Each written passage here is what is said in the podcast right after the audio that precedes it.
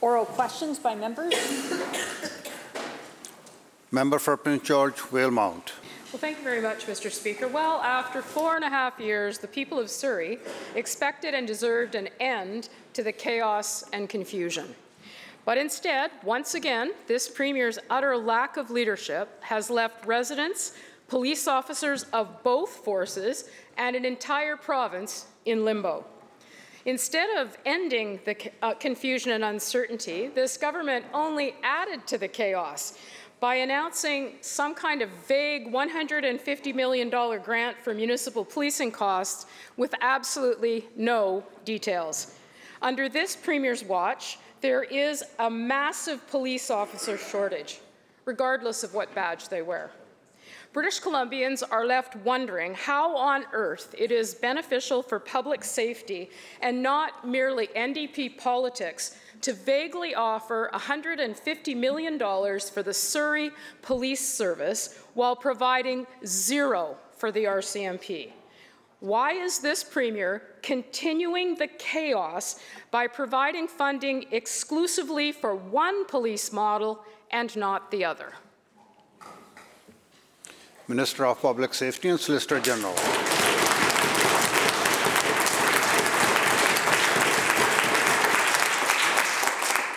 Thank you, uh, Honourable Speaker, and I, I thank the, uh, the member for the question, and I will note that she is a former Attorney General, and Solicitor General, and she will know uh, that under the Police Act, the responsibility I have was to make a decision on a request by the City of Surrey to transition back to uh, the Surrey uh, uh, that's the authority that I have.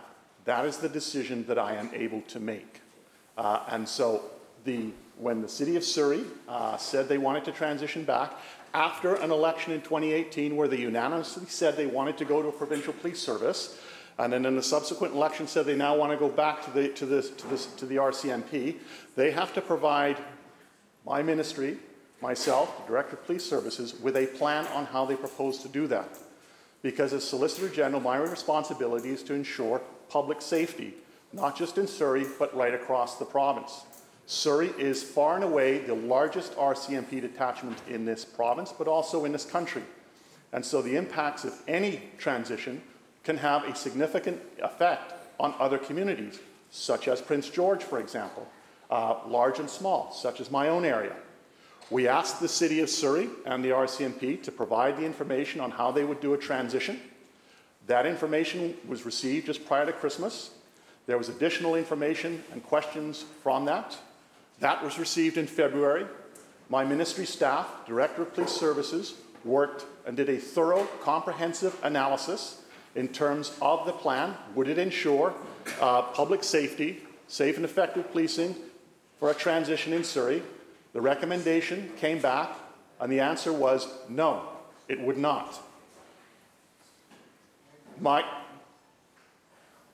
my, my, uh, my response was to communicate that the, uh, the, the, the, plan would not be approved, but the best way forward for the City of Surrey was to a path to continue on that transition uh, to the Surrey Police Service, acknowledging that there were costs associated with that that the City of Surrey had, had identified, that Deloitte had uh, uh, confirmed, and because I know it's not the City of Surrey's preferred option, agreed that we would work with them to, to uh, deal with uh, those costs to ensure that they are not borne by the taxpayers of Surrey or the business taxpayers of Surrey.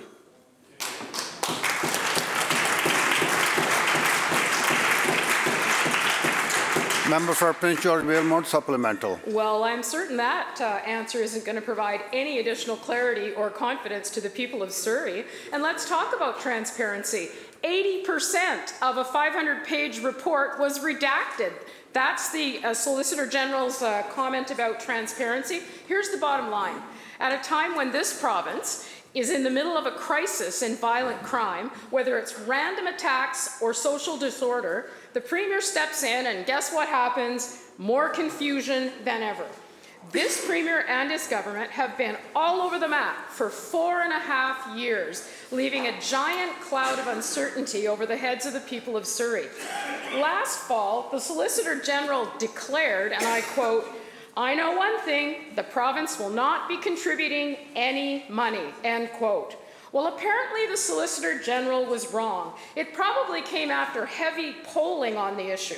The Premier is playing politics with $150 million in provincial tax dollars, which has only added to the confusion instead of addressing the growing public safety crisis. Why are the residents of Surrey and all of British Columbia forced to pay the price for this Premier sowing chaos and confusion, all the while ignoring public safety? Solicitor General. Thank you, uh, Honourable uh, Speaker, and again, I thank the member for the question. Uh, and I find it uh, somewhat ironic that a, um, a former Attorney General and Solicitor General would not acknowledge that the redactions are because they are arts, they are RCMP confidential information that relate to the staffing strengths of various detachments around the province. And and and as and as as Solicitor General, I am not authorized to release that information. And more importantly, Honourable Speaker, I, I would like to think, I would like to think that at least the opposition would, wa- would, would want to make sure that confidential information such as that should remain that way, and you don't give that information to the criminals, Honourable Speaker.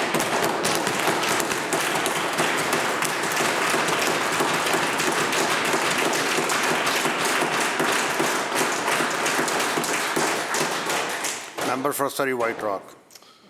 Thank you, uh, thank you, Mr. Speaker. I, wow.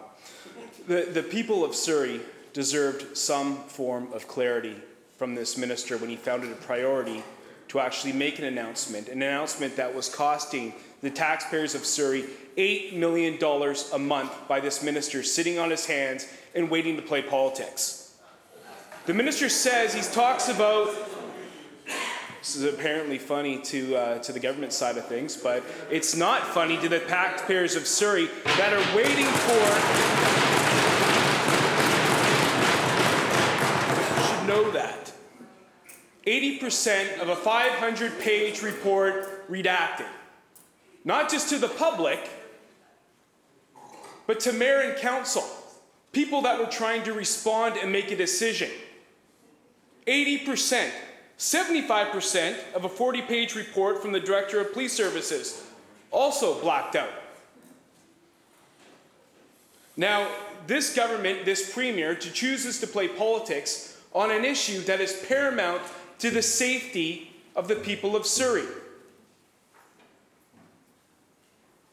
You know what? We have a premier that has failed and failed time and again. We have a premier who has authored a book on how to sue police. We have a premier and a solicitor general who are failed to give any direction to the city of Surrey. My question to the premier is this, who's sitting there laughing. When will the premier find the time to make it a priority and give some direction on this matter today?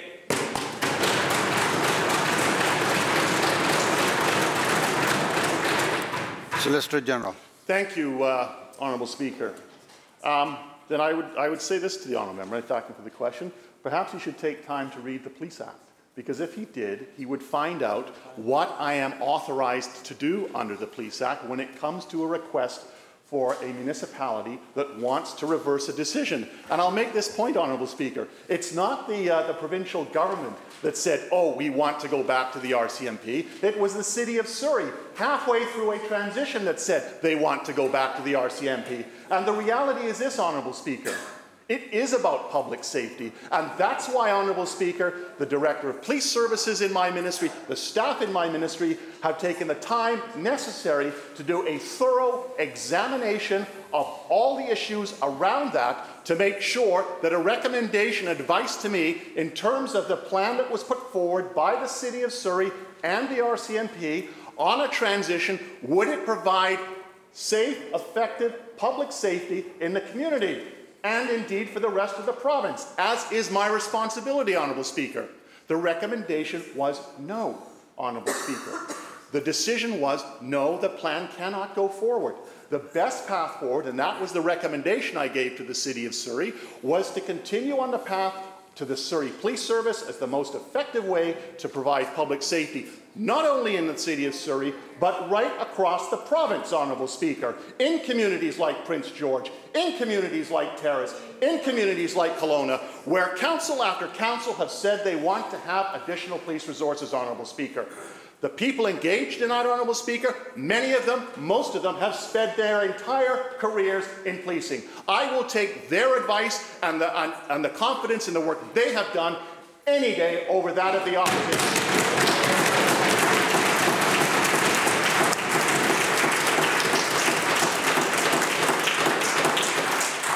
Surrey White Rock supplemental. Thank you, Mr. Speaker. And I guess it is the authority of the Solicitor General to actually go make an announcement and somehow create more confusion and more uncertainty than has ever existed before. You know, Mr. Speaker, a line that wasn't redacted from the report says, and I quote, policing effectiveness and public confidence are in a precarious state in BC, end quote. That line in there perhaps reflects the fact that we've got a former Attorney General, now Premier, who sits there and who has authored a book on how to, su- uh, how to actually sue the police. So when we have a report that's gone to Mayor and Council with 80% redacted, that this Solicitor General gets up and says he knows better than those elected, I think he can understand why there's some confusion and uncertainty on this matter in Surrey. How much longer will this Premier force the people of Surrey to tolerate his chaos and uncertainty that is now jeopardizing public safety? Solicitor General. Thank you, uh, Honourable Speaker. And once again, I'm reminded how the, uh, the opposition quite often don't like to, you know, they like to pick and choose lines and put quotation marks. The reality is you should read the whole report because it sends it out.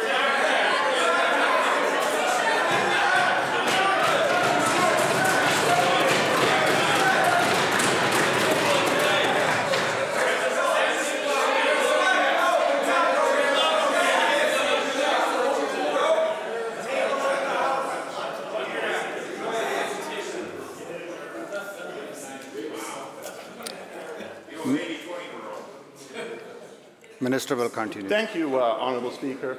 I never thought I would see a time when an opposition that professes so much to care about public safety would say, would say that we should release the confidential staffing information from the RCMP so that the bad guys know what's going on. Once again, I will, I will, re- once again, I Members, will repeat. I will members, repeat, I will repeat to please. the honourable member. That is confidential information that belongs to the RCMP. I do not have the authority to release that information. If they want to, they can. I'd be quite happy, Honourable Speaker. But I will also tell the opposition this, that my staff have already reached out to the City of Surrey to set up a meeting with the council in Surrey, the mayor and council and the staff, where they can go through the entire report unredacted, Honourable Speaker. And the bottom line is this, Honourable Speaker. This is about public safety, not just in Surrey, but the province as a whole. We know it, the public knows it. It's too bad they don't.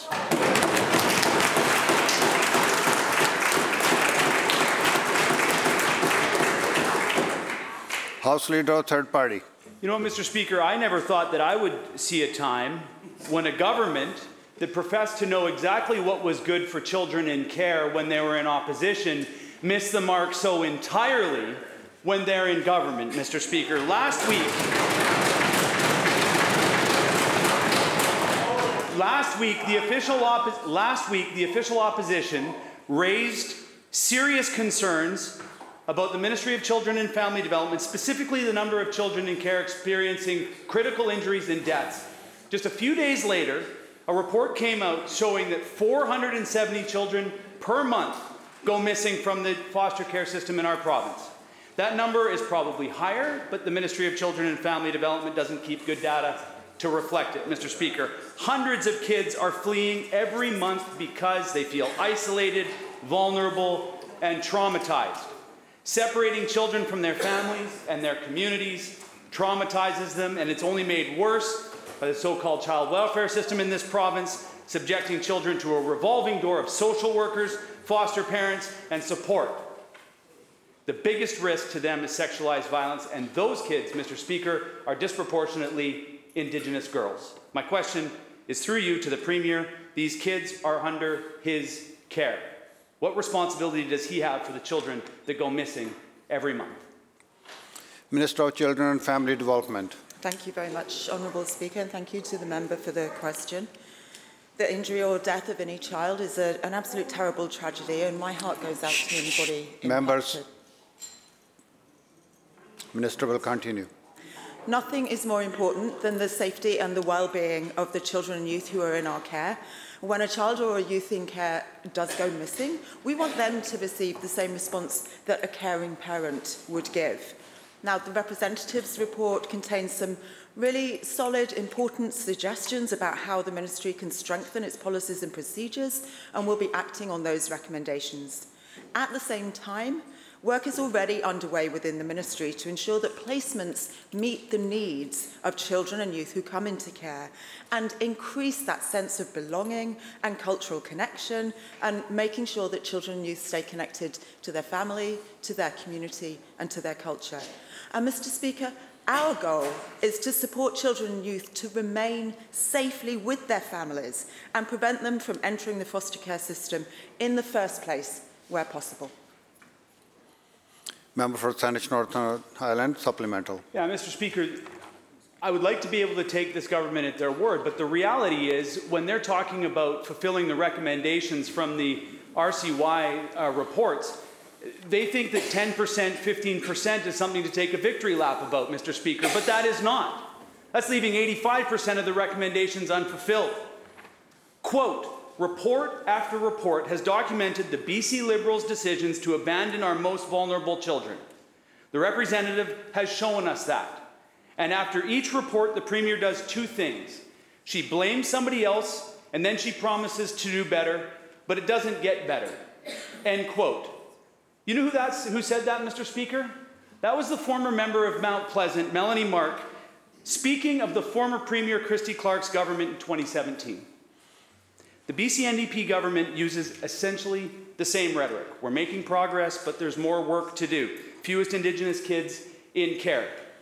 It's true this government has made changes, but the reality is, is just like under the previous government, Mr. Speaker, we've heard this minister complain about the hundreds of kids in care are in danger every month under this BC NDP government. MCFD removes kids from their families for their safety. But what's been demonstrated, government after government after government in this province, is that the province is not a good parent for those children. Mr. Speaker, my question is to the Premier. Does he think that the kids in the government's care under his watch are safe? Minister. Thank you very much, Honourable Speaker, and thank you to the member for the, the question. We're absolutely committed to make sure that all children and youth in our care are safe and happy and healthy, and we will um, make sure that they stay connected to family, to community, and to culture, because we know that that leads to the best outcomes for them as well. Work is underway, Honourable Speaker, uh, in response to all of the recommendations that the representative for children and youth has made. And we're also transforming the child welfare system, Honourable Speaker. We've taken action for youth transitioning from care. We've taken action with Bill 38, implementing Indigenous jurisdiction over child welfare. We've taken action in Budget 2023 with increased supports for youth in care and caregiver rate increases. And, Honourable Speaker, every single day we continue to care for children and youth and to support them to thrive.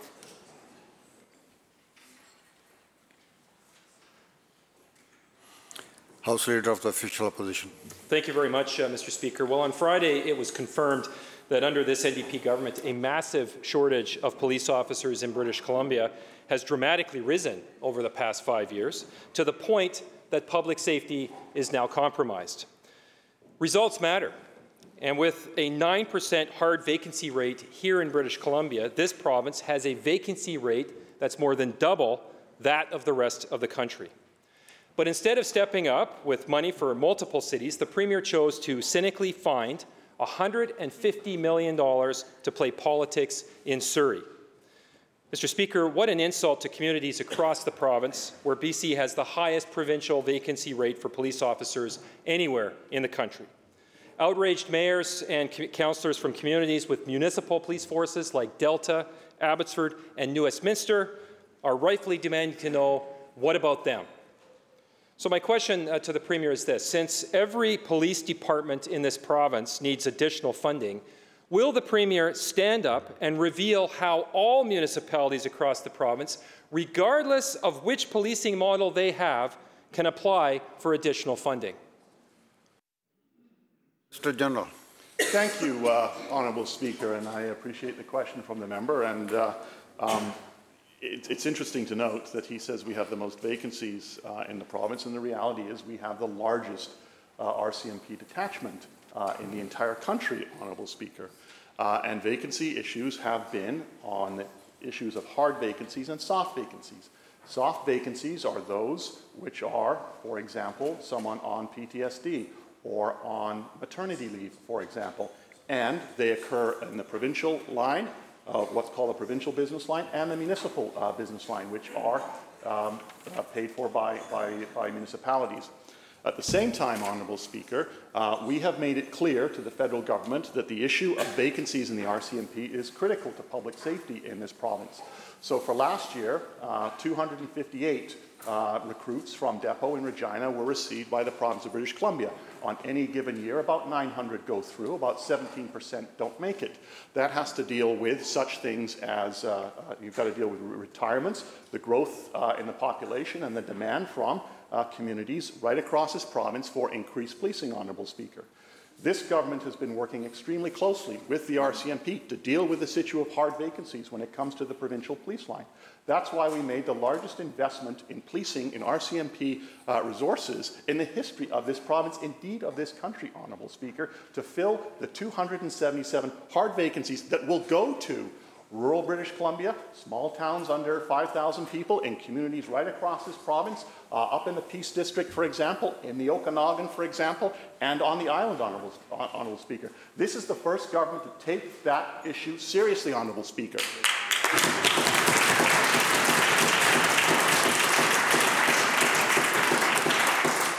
Opposition House Leader supplemental.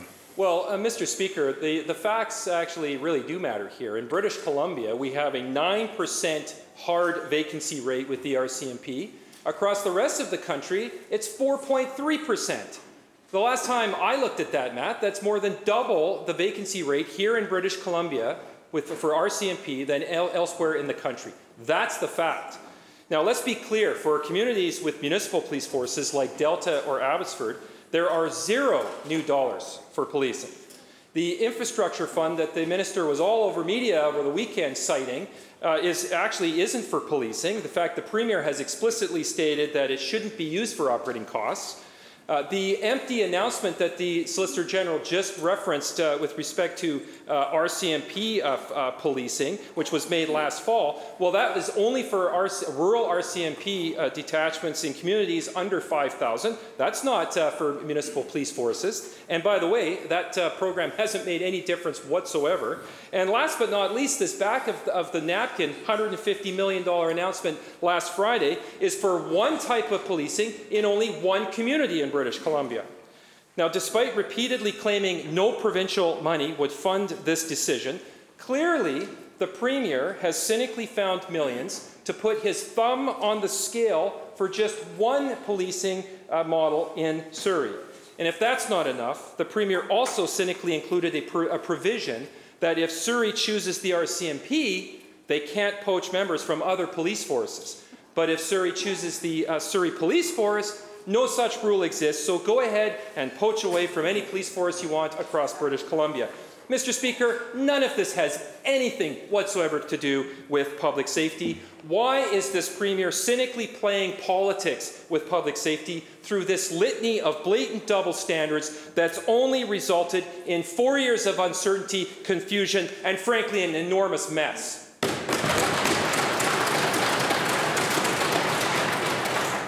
Solicitor General. Thank you, uh, Honourable Speaker. Um, all I can say is after listening to that question, the number of factual errors in that question are unbelievable, Honourable Speaker. Let's start with the, uh, the money that's for, uh, for rural and small communities. It does not only go to rural and small communities, it goes to specialty teams, such as traffic unit on the highway, which the, uh, the, uh, the mayor of Merritt has asked for uh, to be reestablished. It goes for such things as the integrated child exploitation teams, Honourable Speaker, to deal with the issues of child exploitation, Honourable Speaker. Those are areas where it goes to. In, in terms of the, the $72 million that the, the infrastructure money that the member just said does not go for policing.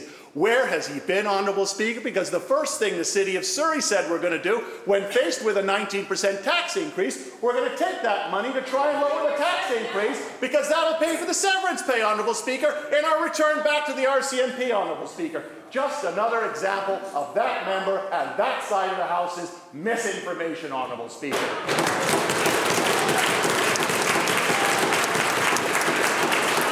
Let's also be clear on this, Speaker. Let us also be clear. Let's also be clear on this, Honourable Speaker. When it comes to the City of Surrey, they are the largest detachment in the entire country. So a transition back, which, by the way, was unanimously supported by the Council of Surrey in 2018, and then in a 22 election they said, no, we want to go back, was, was a, will have a huge, a significant impact on policing, on police resources on the very thing that the member is complaining about, Honourable Speaker. And that's why the work, the work done by my ministry, police experts, by the way, and I don't know how much of a degree in policing that member has, but not very much, determined. Thank you, member. Uh, Thank you, member.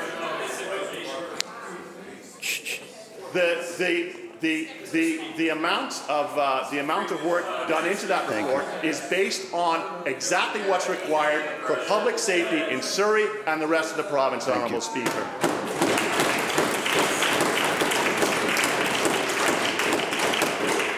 Member for Surrey South. Thank you, Honourable Speaker. And just uh, for the sake of clarity and to have it put on the record, this really shouldn't have been a decision about transitioning back because the police transition hasn't taken place. The RCMP are still the police of jurisdiction in Surrey. And, and with resourcing in this province, the Premier and his NDP government haven't funded the spaces. They didn't bring in the resources. And now they've created yet another crisis of public safety. The shortage of police officers reflects the decisions of this NDP government over the last six years. They're responsible for BC being double the national vacancy rate. I can say from personal experience that in 2018 and 19, the BC RCMP faced such critical underfunding from this government that training and travel for professional development was cut. And who did these cuts come from but this Solicitor General and the former, Attorney General who now sits as Premier? These cuts were a direct result of the NDP's government's insufficient funding to the RCMP. And as former Deputy Commissioner Jennifer Strachan stated at the time, quote, simply put, we can't spend more than we're given, end quote. So my question, Honourable Chair, is when is the Premier going to offer more than just empty words and actually address the issues caused by the failure of his government over the past six years? Solicitor General. Thank you, uh, Honourable Speaker, and I appreciate the, uh, the question uh, from the member. Uh, and I will, I will point out uh, that this, uh, this government has given the RCMP significant resources and tools that they have asked for so that they can be far more effective here uh, in British Columbia since we've taken, uh, uh, since we formed government than occurred under the previous government, Honourable Speaker. Whether it was putting in place the firearms forensic lab that they wanted, whether it was putting in place the witness protection program that was wanted, Honourable Speaker, whether it was putting in place surge teams, Honourable Speaker, that were placed in places in communities such as Terrace and in Kamloops and in Kelowna, Honourable Speaker, and Prince George. And at the same time, working with the RCMP to get a full understanding of the vacancy patterns that occur in this province. And one of the challenges, Honourable Speaker, that uh, the opposition doesn't seem to understand is that it's the how, what comes out of the depot in Regina. It is not the province that, that trains those, those, those cadets. It is the re- depot in Regina that is done by the federal government. They have, we have, ha- we have seen a decline in interest uh, in, in, in going, to be, going to the depot as a cadet. There have been changes, of course, which can help in terms of the salary component, Honourable Speaker, but the reality is this. When all British Columbia gets is 258 recruits, Honourable Speaker, that puts enormous pressure on the province in terms of the staffing levels right across the province. And it doesn't matter whether it's the provincial business line or the municipal business line, where it's the municipalities will say, here's. And just, uh, Honourable Speaker, again, the plan that's in place ensures that that is uh, not the case and is properly superintended. The bottom line is this, Honourable Speaker, it is this government that made the largest investment in RCMP resources in the history of this province by hiring 200, wanting to hire 277 RCMP officers to fill the hard vacancies on the provincial business line, Honourable Speaker.